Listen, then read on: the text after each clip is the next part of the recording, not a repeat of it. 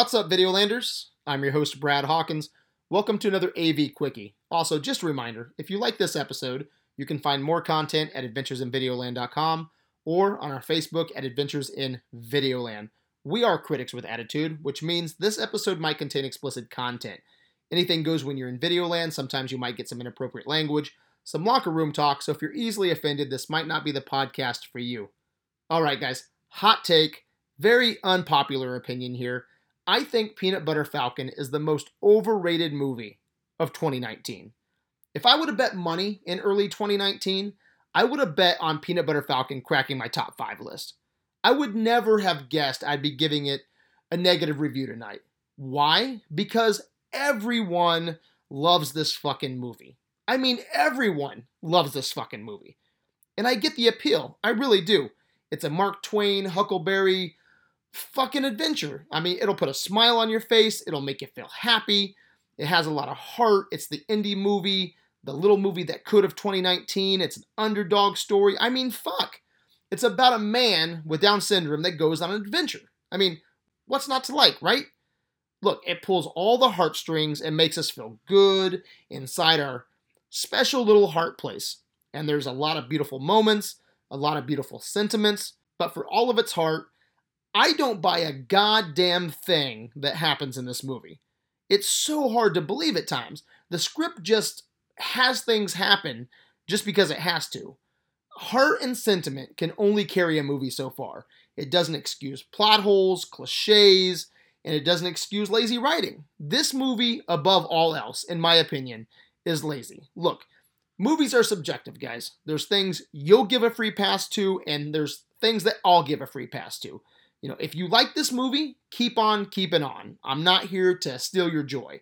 I can only tell you my thoughts and be 100% real with the listeners. I know there's people that will absolutely, absolutely hate this review. Videolanders Kyle Brown and Marshall Wade, friends of Videoland, they will hate this review. And I know there's people who will line up exactly with my thoughts. I'm looking at you, Ryan Smith. But I have so many problems with this movie. For me, I think the script for this movie feels like a first draft. It feels rushed. I think this movie could have been I think this movie could have been Pantheon with another few script passes. Actually, you know what? There's probably a few people who haven't seen the movie. So before I go any further, in case you haven't seen the movie, which I think everyone has seen the movie and they fucking love it, but real quick, I have a synopsis pulled up from IMDb. After running away from a residential nursing home to pursue his dream of becoming a pro wrestler, a man who has Down syndrome befriends an outlaw who becomes his coach and ally. That sounds great. You would be a fool not to greenlight that indie script. You know, but real quick, let's talk about the journey. Two unlikely guys go on an adventure. I don't buy that these two guys would ever stay together. At least not at the beginning. At the beginning of the movie, Tyler, which is uh, Tyler Shia LaBeouf's character, is clearly annoyed by Zach. Zach's the, the character with the disability. And there's a moment at the beginning of the movie before they've bonded and, and before they've become friends that Tyler runs into the healthcare provider that is looking for Zach. You know, this is the perfect opportunity for Tyler to get rid of the extra baggage. Remember, just like IMDb says, he's an outlaw on the run. And this is first act, okay? Before they've bonded. It's clearly irresponsible to not give Zach over to the caretaker, right? She doesn't give off any red flags. Very beautiful lady. Zach clearly has needs. You know, you're annoyed and running from rednecks that want to kill you. Why would you keep Zach? I don't buy it. He definitely has needs, right? You, you, you can say that Tyler has issues with authority or blah, blah, blah, but it, it's, it's in Tyler's best interest to lose the extra baggage. People are trying to kill him. And again, he's clearly annoyed by Zach. Or at least move that, that scene with the caretaker to the end of the second act. And then I understand not telling the caretaker because, well, you know, you've bonded and you've become friends with Zach. Still not a good idea, all right? But I'll buy it. You know, it's, it's a little smoother. Also, backtracking, you know, I don't know why Tyler and Zach are walking and swimming all over the fucking globe, all right? And on their journey, Zach could have been shot by a blind guy. He could have drowned. hit by a fucking boat, killed in a wrestling ring. I mean, what the fuck? I mean, he's way better off with people who are providing care for him, not an outlaw. You know, I get that Zach can do things on his own, but he still needs assistance because Zach's decision making is not great. It's very childlike. You know, sure, the health providers, they, they might baby him, but they don't put him in harm's way. All right? Again, Zach needs assistance. I think this movie really puts social workers in a negative light.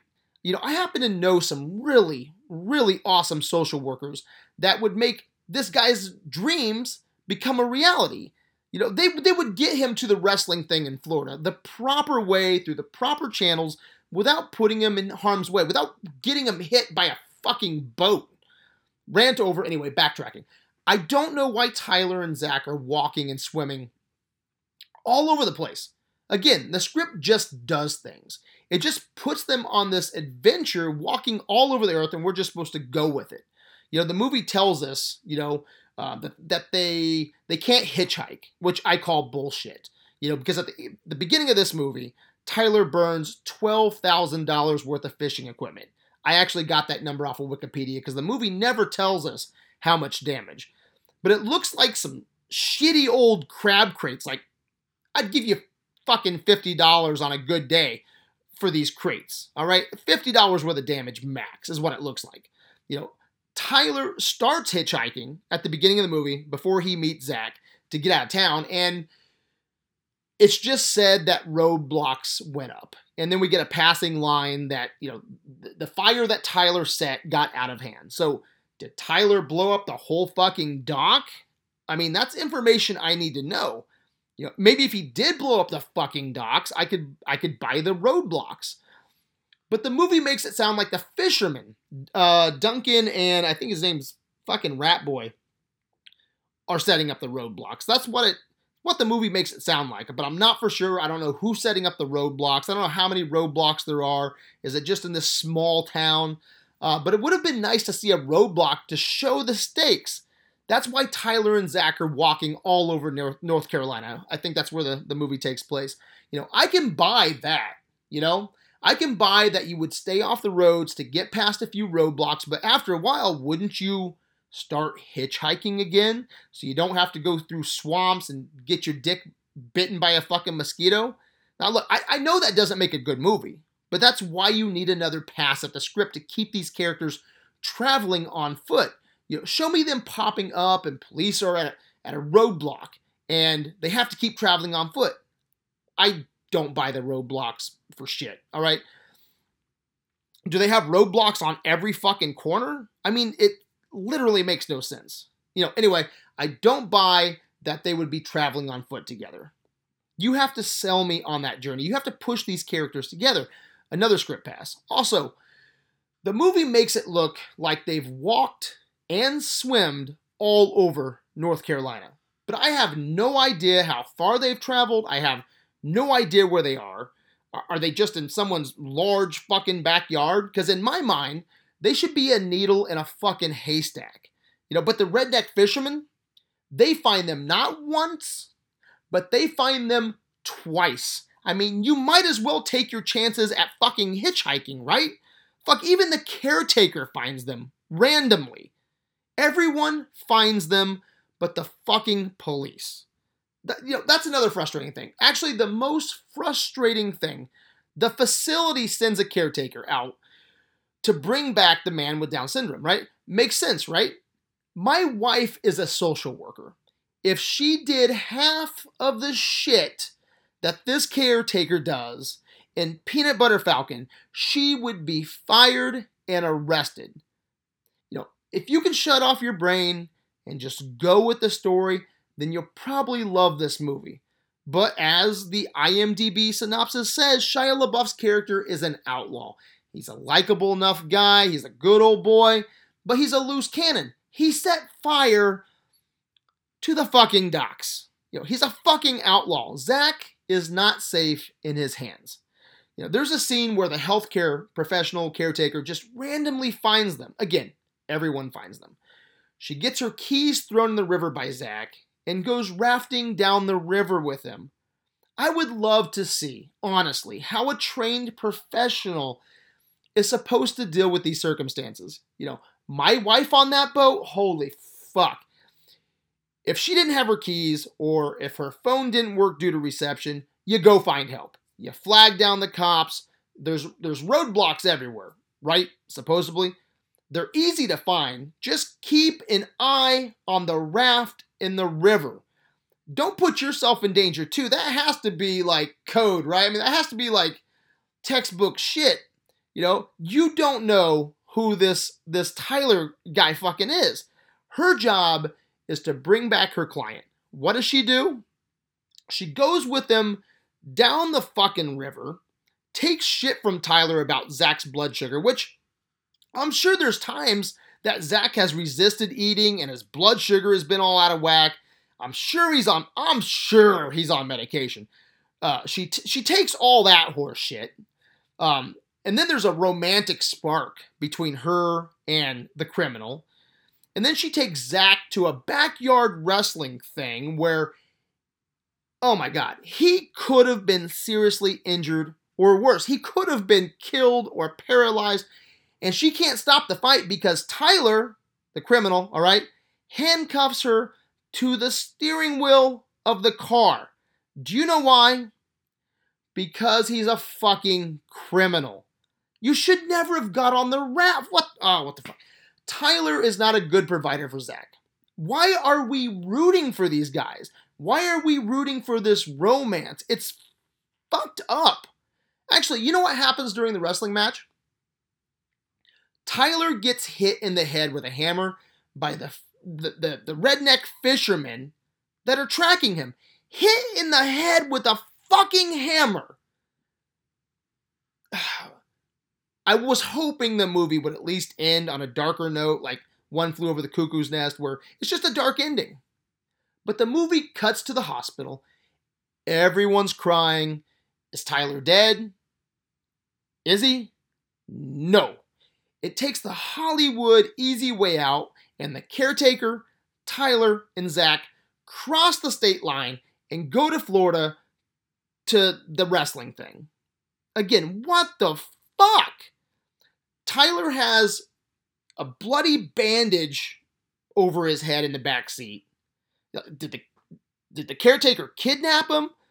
Are they all going to live like ha- happily ever after in Florida? Are the roadblocks conveniently gone now?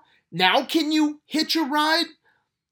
Supposedly, the executive producers didn't want Tyler in the backseat of the car at the end of the movie, but evidently that suggestion shit the bed.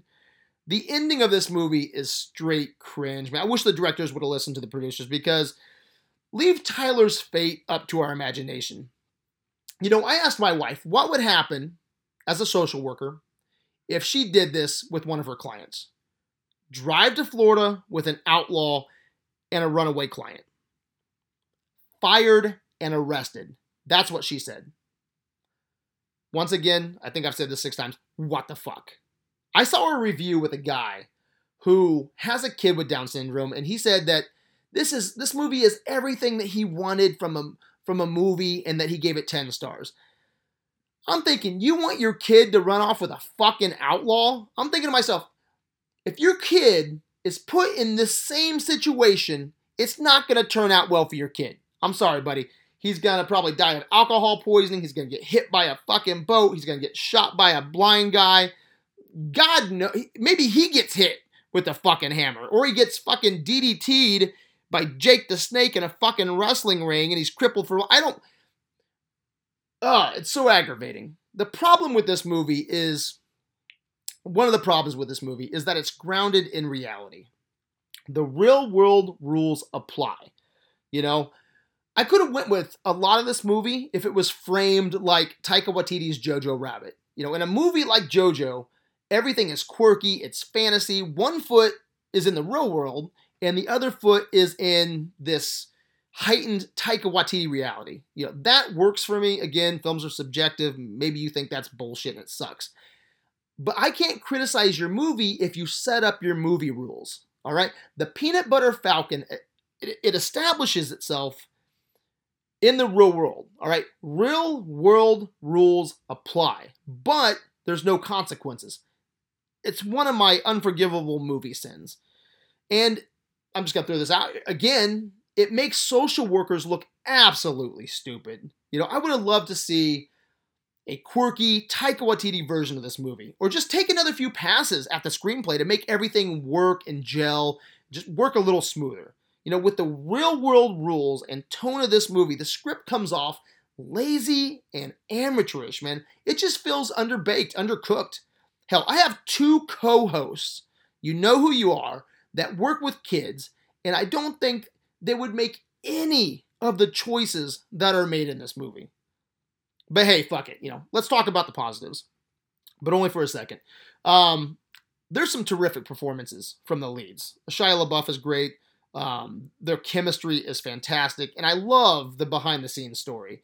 Um, if, if you haven't, go uh, go read about it. You know, Google the uh, behind the scenes stories um, from Peanut Butter Falcon. But supposedly the directors wrote the script around the actor that plays Zach uh, Zach Gottsagen. I think that's how you pronounce his name.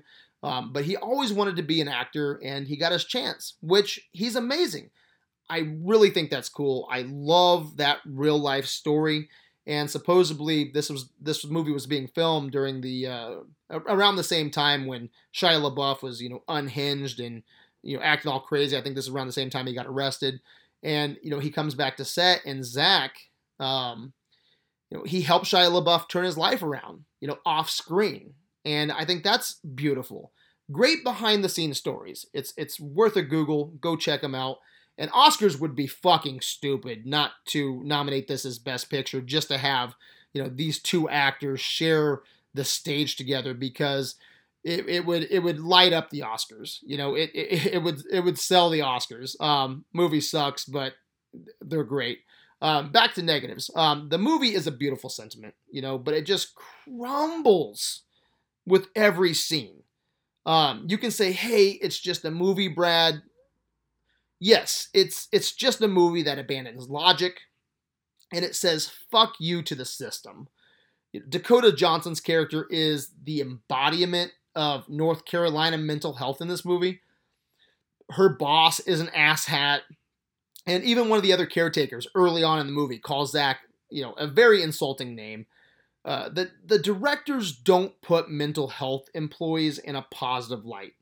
And again, the system might be broken a little bit, the system might be flawed, but it has some great people taking care of people like Zach. I, I know people that work in the field. I just I think it's irresponsible. I think it's insulting. You know, the, the caretaker says, fuck it to her duties as a caretaker, falls in love with the criminal. The criminal who gets her client drunk, teaches him to steal and cuss, wear watermelons on his head. It's like, what the fuck are you doing? Did everyone watch the same fucking movie that I did? I feel like I'm being punked here. I feel like there's a different version of Peanut Butter Falcon out there.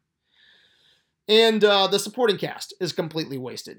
You know, uh, with the exception of Thomas Haden Church as Saltwater Redneck, he was um, a, a, bright spot in this movie, and uh, it was cool to see Jake the Snake and Mick Foley. Um, although I thought Jake the Snake got his shit together, I thought he lost a bunch of weight with Diamond Dallas Page. Uh, he kind of looked like shit in this, but it was awesome to see uh, Jake the Snake. But uh, the rest of the supporting cast, Bruce Dern, John Hawkes, Jon Bernthal, were completely wasted. Anyone could have played their roles.